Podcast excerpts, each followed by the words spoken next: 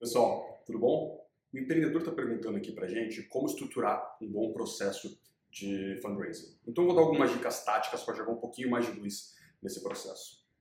Primeiro ponto, e super importante: usem os seus investidores atuais como grandes aliados nesse processo.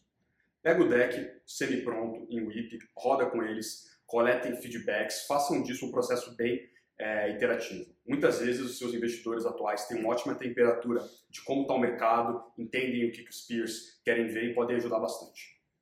Segundo ponto, usem os investidores atuais para intros para os fundos. A gente sabe que intros, que a gente chama de warm, intros vindo de outros VCs, pessoas da nossa rede, acabam valendo muito mais do que cold call, muito por causa da facilidade de filtrar é, a qualidade de um versus outros, então usem os VCs para intros.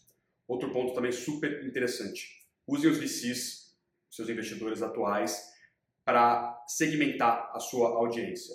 De largada, não é interessante você fazer seu primeiro pitch para o investidor que na sua cabeça é tier one, que mais vai agregar é, no seu cap table. A gente vê claramente que a qualidade do primeiro pitch que você está fazendo no seu seed, na sua série A, versus o décimo pitch, é, muda bastante. Então a gente recomenda que você sempre comece a praticar, ir para a arena com VCs que vão fazer boas perguntas, mas que no final do dia não são é, os VCs que você adoraria ter no seu cap table. Beleza, vamos entender um pouquinho da narrativa da rodada. É sempre muito importante saber quanto dinheiro você vai precisar para te levar até 18 meses, até 24 meses, que seja, e entender o que, que você vai entregar nesse período de tempo. A gente gosta muito de entender a narrativa aqui. O que, que mudou do Série A para o CID, o que, que era diferente lá atrás, como o mundo vai ser é, diferente para sua startup indo para frente. Beleza. Agora que você tem um plano, vamos executar. É, é importante você, como eu falei, segmentar os VCs por é, tiers, usar, não sei, as primeiras duas semanas como prática, falar com, é, de novo, as pessoas que vão te ajudar a treinar para você cada vez mais estar confortável nessa posição de pitch com a sua startup para depois evoluindo para os VCs mais importantes. Na parte de audiência também é importante entender o que, que cada fundo quer ver e o que, que cada fundo olha.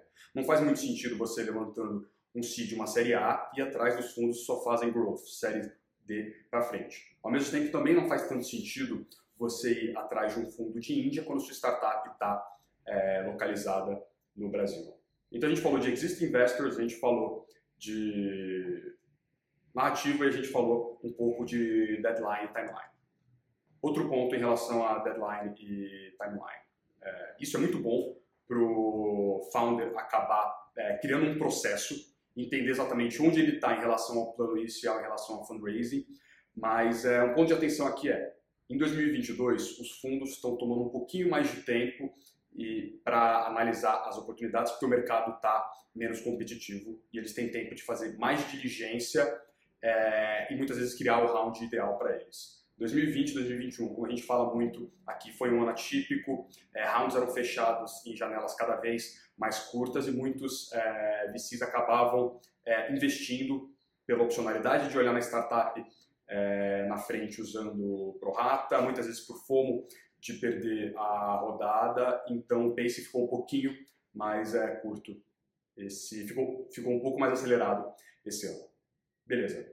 Materiais também são super, super importantes e a gente recomenda que eles estejam prontos sooner versus é, later. Alguns VCs mais analíticos e mais técnicos já pedem acesso ao data room depois da primeira é, interação. Outros VCs gostam de ter acesso ao deck, aos números antes da primeira é, interação para chegar muito mais preparado e engajados para o primeiro pitch, certo? Beleza. Depois que você fez o primeiro contato com todos é, os fundos ideais, comece a criar uma rotina adequada de follow-up. Dois pontos aqui. Primeiro, tome cuidado para não ficar sendo muito, como os americanos chamam, nagging atrás dos VCs, follow-ups a cada 24 horas, e aí temos um update, e aí é, quais são os próximos passos. O bom VC deixa o processo bem transparente do começo ao fim para não pegar o founder de surpresa. Mas ao mesmo tempo, é muito importante que você seja um pouco mais tático e tente de alguma maneira gerar um pouco de fomo no, no processo. Certo? De novo, aqui o nome do jogo é transparência. Se o round está acelerando, entre em contato com seus VCs é, de preferência avise, ó, já consegui comitar X% do round, estamos reservando não sei quantos por cento para o líder. Isso faz com que os VCs é, acabem focando e priorizando mais é, as oportunidades que estão, que existem o risco de eles perderem. Último ponto, líder.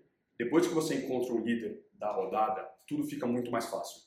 Hoje existem muitos fundos que têm uma posição 100% de follower, eles fazem soft commit esperando que um bom fundo é, lidere a rodada. A figura de um líder é muito importante porque ele dita os termos, ele dita o pace é, do, do processo e no final muitas vezes vai ser o VC que mais vai interagir com você.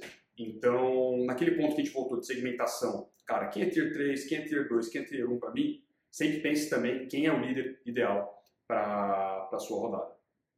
Bom, pessoal, como tudo é, na vida, um bom processo ajuda é, você estruturar um plano de fundraising ideal. De novo, é, esse tem sido um ano um pouco atípico para isso. É, como eu falei, os VCs querem um pouquinho mais de tempo para analisar as oportunidades. Então, paciência, processo e treino, treino, treino, treino. Como eu falei, é nítida a diferença de um founder que está pitching a ideia pela primeira vez versus um founder que está pitching isso pela centésima vez. Bom, se inscrevam no canal, mandem as dúvidas pelo campsite e a gente se vê numa próxima.